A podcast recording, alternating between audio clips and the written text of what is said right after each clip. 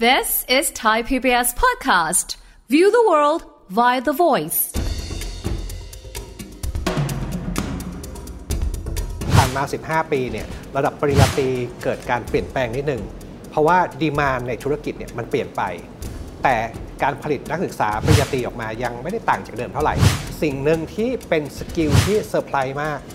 เมื่อ survey เมื่อปี 3 ปีที่แล้ว skill ตัวนี้เนี่ยอยู่อันดับล่างๆ แต่ปีเนี้ย skill ตัวเนี้ยขึ้นมาอยู่ใน top 5เลย คือเรื่องของการทำ Big Data และ AI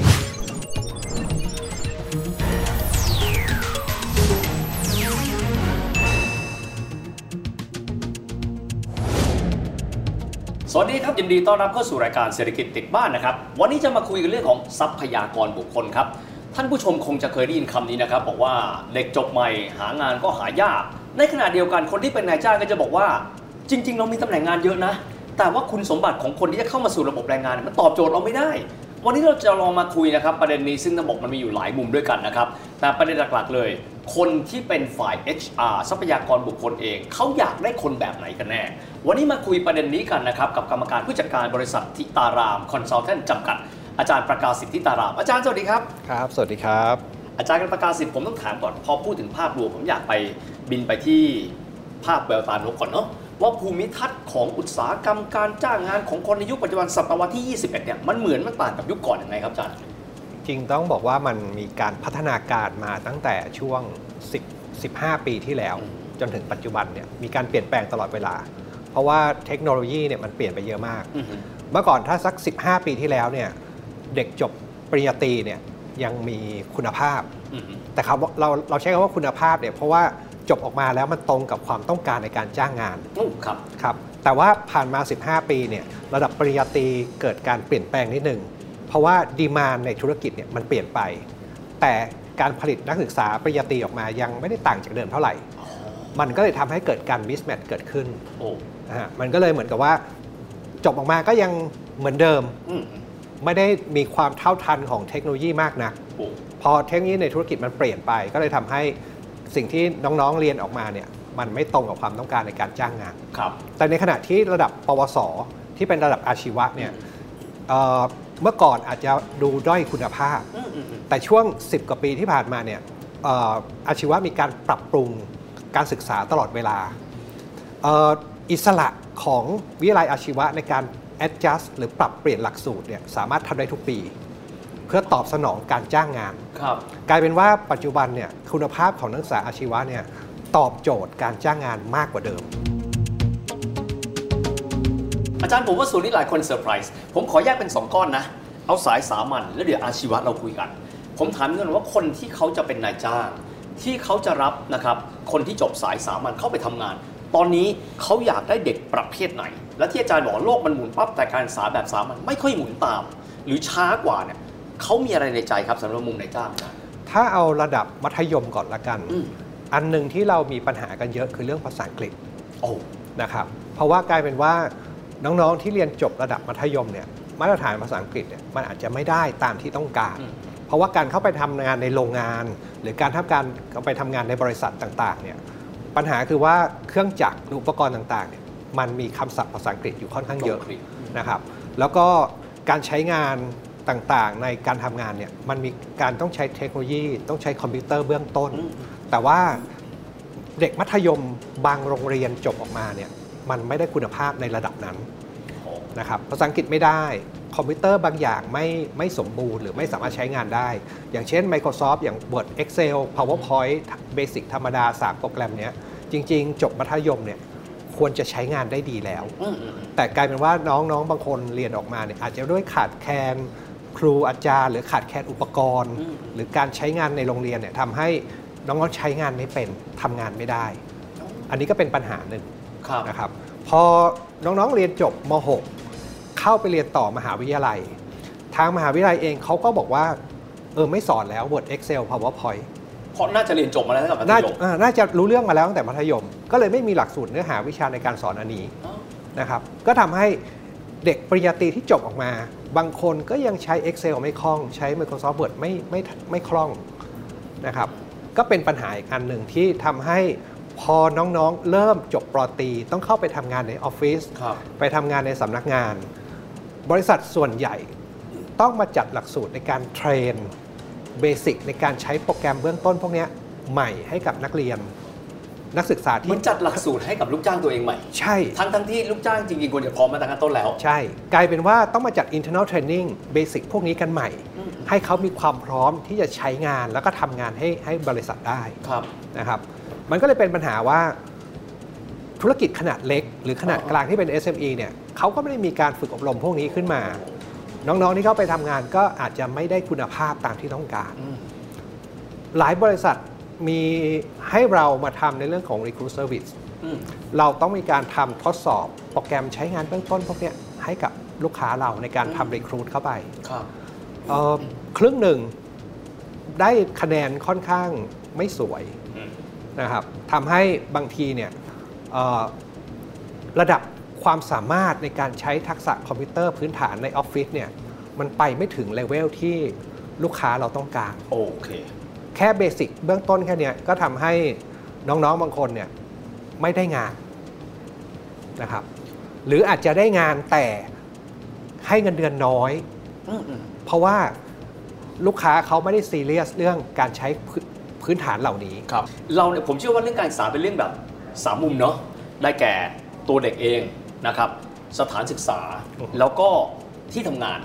ที่ทำงานเนี่ยนะครับหรือว่าองค์กรธุรกิจเคยกระซิบบอกสถานศึกษาไหมบอกว่าหรือทำแบบเนี้ยอั๊วไม่ happy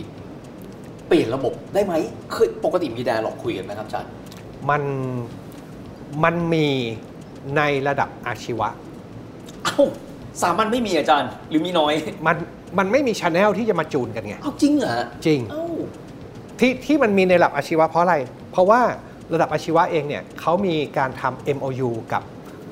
ธุรกิจ ภาคธุรกิจโอ้ ที่จะให้น้องๆอาชีวะเนี่ยสามารถเข้าไปฝึกงานหรืออินเทอร์นเป็นโปรแกรมฝึกงานฝึกอาชีพประมาณ 8 เดือนถึง 12 เดือนครับนะครับ อย่างต่อเนื่อง ดังนั้นเนี่ยวิทยาลัยอาชีวะเขาก็เลยมีการคุยกับกับทางบริษัทต่างๆ ที่จะเข้าไปรับน้องๆมาฝึกงานเนี่ยว่าต้องการให้เรียนอะไรมาก่อน ถึงจะเข้าไปฝึกได้อืมบริษัทใหญ่บางบริษัททำ MOU contract กับวิทยาลัยอาชีวะเลย แล้วเข้าไปช่วยจัดหลักสูตรให้เลย ว่าอยากให้สอนอะไรเบื้องต้นในปี 2 ปีแรกบ้าง โอ้โห อันนี้คือคือไปด้วยกันเลย ไปด้วยกันเลยอืมเคลียร์ซึ่งซึ่งอันเนี้ยมันมีมันมีตัวอย่างหลายหลายหลายวิทยาลัยมาก ผมยกตัวอย่างวิทยาลัยหนึ่งเอ่อทำสัญญา MOU กับตัวแทนบริษัทที่ขายรถ Mercedes-Benz ในประเทศไทยอืมแล้วก็สิ่งที่เกิดขึ้นคือ เขาต้องการให้ช่างยนต์อืมสามารถเรียนรู้แล้วก็ซ่อมเครื่องยนต์รถเบนซ์ได้ เพราะฉะนั้นเขาเข้าไปช่วยจัดหลักสูตรให้เลยครับ แล้วก็เอาเครื่องยนต์เก่าที่แบบโอเค เอาไปให้น้องๆเนี่ยเขาได้ฝึกซ่อมตอนเรียน เหมือนลงสังเวียนจริงเลยไหมอาจารย์แล้วลงสังเวียนจริง โอ้โหซึ่งน้องๆก็ happy เพราะว่าครับเฮ้ยเขาได้ซ่อมรถเครื่องยนต์ที่เป็นรถรถเบนซ์จรถริงจริงอะอะๆแล้วพอถึงเวลาจบปุ๊บถึงช่วงอินเทอร์นเขาก็ไปฝึกงานในในศูนย์ซ่อม 8 เดือนอันอันนี้คือสิ่งที่เกิดขึ้นในในในโครงสร้างของอาชีวศึกษาบ้านเรามาประมาณ 8-9 ปีที่ผ่านมาอืมแต่ในขณะที่ภาคเอ่อเรียกอะไรอะสามัญสามัญหรือว่าภาคในส่วนของอุดมศึกษา ครับ เพิ่งจะขยับตัว เพิ่งจะขยับตัว ซึ่งอันเนี้ยเราต้องปรับจูนกันอีกพอสมควร ครับ มีงานวิจัยของเอ่อ World Economic Forum ออกมา อืมครับ เป็นเรื่องของ Future Job Report อืม นะครับของปี 2023 นี้เลย มี skill ใหม่ๆ ที่เป็นที่ต้องการทั่วโลกและในประเทศไทยอยู่ 3 skill สำคัญมากครับ skill แรกคือเรื่องของเอ่อ critical thinking อะนะครับการคิดเชิงวิพากษ์นะ การคิดเชิงวิพากษ์ครับนะครับ แล้วก็เรื่องของ analytic thinking อ่าการคิดเชิงวิเคราะห์ วิเคราะห์ ใช่ครับ และอีกเรื่องหนึ่งคือเรื่องของเทคโนโลยี literacy ความรู้เท่าทันเทคโนโลยีใหม่ใช่แล้วๆอ๋อ สามอย่างนี้นะอาจารย์สามอย่างนี้โอเคติดติดอันดับ top ๆเลยครับนะครับ แล้วสิ่งหนึ่งที่เป็น skill ที่เซอร์ไพรส์มาก เมื่อ survey เมื่อปี 3 ปีที่แล้ว skill ตัวนี้เนี่ยอยู่อันดับล่างอืมๆแต่ปีเนี้ย skill ตัวเนี้ยขึ้นมาอยู่ใน top 5เลยอืมคือเรื่องของการทำ Big Data และ AI โอ้โหโอเค คือกลายเป็นว่าตอนเนี้ย skill ที่การจ้างงานต้องการทั่วโลก คือ คิดวิเคราะห์ และใช้ Big Data เป็นครับนะครับเพราะฉะนั้นย้อนกลับไปว่าแล้วสายสามัญเราตั้งแต่เรียนประถมมัธยมเป็นต้นมาเนี่ยโครงสร้างพื้นฐานเราเนี่ยให้เรียนแบบท่องเชิงทฤษฎีครับนะครับ เวลาสอบก็เป็น multiple choice อืมอืมนะครับปรนัยนะปรนัยตอบถูกผิดจับคู่ครับ มันไม่ค่อยมีคำถามปลายเปิด ให้เขาได้ใช้จินตนาการให้ใช้ไม่วิหัวธีคิดการให้ได้อธิบาย ให้ได้เอ่อคิดถึงแนวคิดตัวเองนำเสนอแนวคิดตัวเองครับหรือว่าในมุมของการออกมา Presentation นะครับน้องๆมัธยมหรือประถมเองเนี่ยถูกฝึกแบบนี้ในโรงเรียนมาน้อยอืมนะครับทำให้มันถูกกรูมด้วยระบบการศึกษาที่เขาก็มองแค่ว่าอะไรถูกอะไรผิดทำยังไงสอบถึงจะได้คะแนนนะครับ มันก็เป็นปัญหาหนึ่งที่ทำให้พอจบออกมาแล้วเนี่ยมันขาดการฝึกซ้อมพวกนี้นะการคิดเชิงวิเคราะห์ของนักศึกษาไทยก็เลยน้อยครับนะครับ การคิดในเชิงที่เอาข้อมูลมาวิเคราะห์ แล้วหาข้อสรุป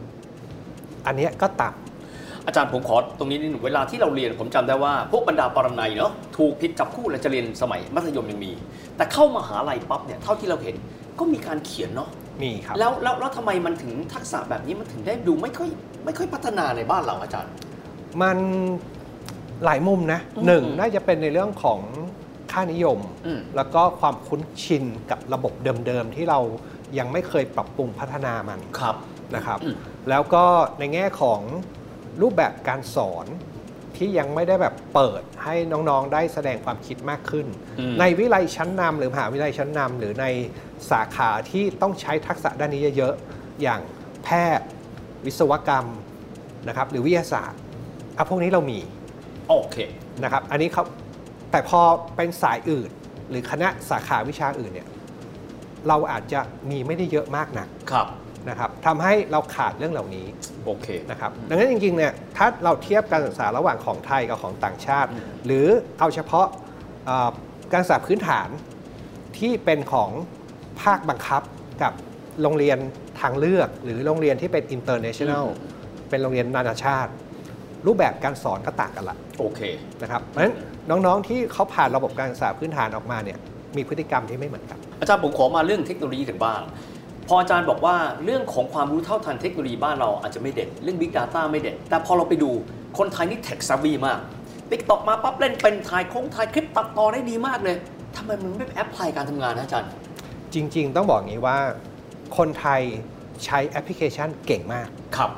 แล้ว adapt แอปพลิเคชัน adapt เทคโนโลยีเข้ากับชีวิตประจำวันได้เก่งมาก อืมแต่เรายังขาดเรื่องของการเอาข้อมูลที่ได้ จากพฤติกรรมของผู้บริโภค หรือพฤติอย่างสมมติเราเอาข้อมูล TikTok หรือข้อมูลทาง Facebook มาใช้ในเรื่องของการซื้อขายครับนะครับคนไทยเก่ง ซื้อขายผ่านช่องทางนี้เก่งเลยอืมอืมอืมคราวนี้ feed ข้อมูลที่ได้มาจากพฤติกรรมผู้บริโภค หรือพฤติกรรมที่ลูกค้าเขาเข้ามาเนี่ยเราดึง Data ข้างหลังออกมา แล้วเราวิเคราะห์ไม่เป็น โอเค เหมือนว่ามันเป็นส skill set คล้ายกันแต่มันเป็นคนละ skill set อยู่ดี ใช่ คือเราเห็นข้อมูลข้างหลังปุ๊บเนี่ยบางคนนึกไม่ออกว่าจะเอาไปใช้ได้ไงอืมนะเห็นเห็น Data Insight ของพฤติกรรมผู้บริโภค บางคนเริ่ม adapt เป็นละอืมบางคนเขาเริ่มรู้แล้วว่าอ๋อ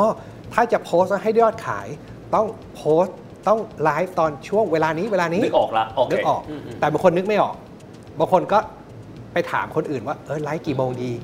โดยที่ตัวเองก็ไม่รู้หรอกเขาบอกทุ่มหนึ่งสองทุ่มเออเออเอาด้วย เข้าใจแล้ว โดยที่ก็ไม่รู้ว่าทำไมต้องถึงทุ่มหรือสองทุ่มความลึกซึ้งในการวิเคราะห์ข้อมูลและนำออกมาใช้ไม่ไม่เท่ากันไม่เท่ากันโอ้ นะครับครับ อันอันนี้ก็เลยเป็นเป็นปัญหาและเป็นประเด็นที่พอคนเข้าไปทำงานในองค์กรเนี่ยมันก็เลยเกิดความแตกต่างอืมนะครับหนึ่งคือการศึกษาพื้นฐานเราไม่เหมือนกัน ครับ นะครับเด็กจบคณะหนึ่งกับเด็กจบอีกคณะหนึ่ง เรียนพื้นฐานมาจากโรงเรียนรัฐ เรียนพื้นฐานมาจากโรงเรียนนานาชาติ อันเนี้ยพฤติกรรมการใช้ข้อมูลไม่เหมือนกันละครับการเข้าถึงเทคโนโลยี แนวคิดการความคิดสร้างสรรค์อาจจะมีความต่างกันนะครับ คือมันก็เลยเกิดสิ่งที่องค์กรเองเนี่ยเขาก็ต้องเขามีเบนช์มาร์กอยู่แล้ว ว่าเขาอยากได้คนแบบไหน พอเข้ามาแล้วมันไม่ตรงครับก็ต้องมาปรับจูน ก็ต้องมาสอนอืมก็ต้องมา OJT เท รนนิ่งกันให้ใหม่ครับงั้นสิ่งที่เกิดขึ้นคือองค์กรเขาคิดในเรื่องของต้นทุนในภาพรวมอืมเฮ้ยคุณทำอันนี้ได้ คุณทำอันนี้ได้ คุณทำอันนี้ได้ แต่อีกคนหนึ่งไอ้นั่นก็ไม่เป็นไอ้นี่ก็ไม่เคยทำแล้วจะให้จ้างเงินเดือนเท่ากันได้ยังไง ชัดเจนมาก ผมอยากคุยกับอาจารย์สักชั่วโมงหนึ่งแต่พอดีน้องๆบอกว่าเฮียเวลาจบแล้ว ยังไงก็ตามเดี๋ยวโอกาสหน้าต้องชวนอาจารย์มาคุยอีก เพราะว่ายังมีประเด็นเรื่องเกี่ยวกับ การพัฒนาตัวเศรษฐกิจกับทักษะความสามารถของปัจเจกบุคคลที่กำลังจะเข้าตลาดแรงงานเดี๋ยวโอกาสหน้าเรามาคุยกัน ยังไงก็ตามวันนี้ขอบคุณอาจารย์ประกาศสินมากนะครับขอบคุณมากครับอาจารย์ครับสวัสดีครับ เห็นนะครับว่าทักษะของมนุษย์นั้นมีความสำคัญเป็นอย่างยิ่งเลย โลกหมุนไปการศึกษาการเทรนนิ่งจะเป็นแบบเดิมไม่ได้นะครับ แต่ว่าจะวิ่งไปในจังหวะใด จะรู้ได้อย่างไร การทำงานร่วมกันของทุกภาคส่วนสำคัญเป็นอย่างยิ่งสำหรับวันนี้เวลารายการหมดลงแล้วนะครับ แล้วพบกันใหม่โอกาสหน้า สวัสดีครับ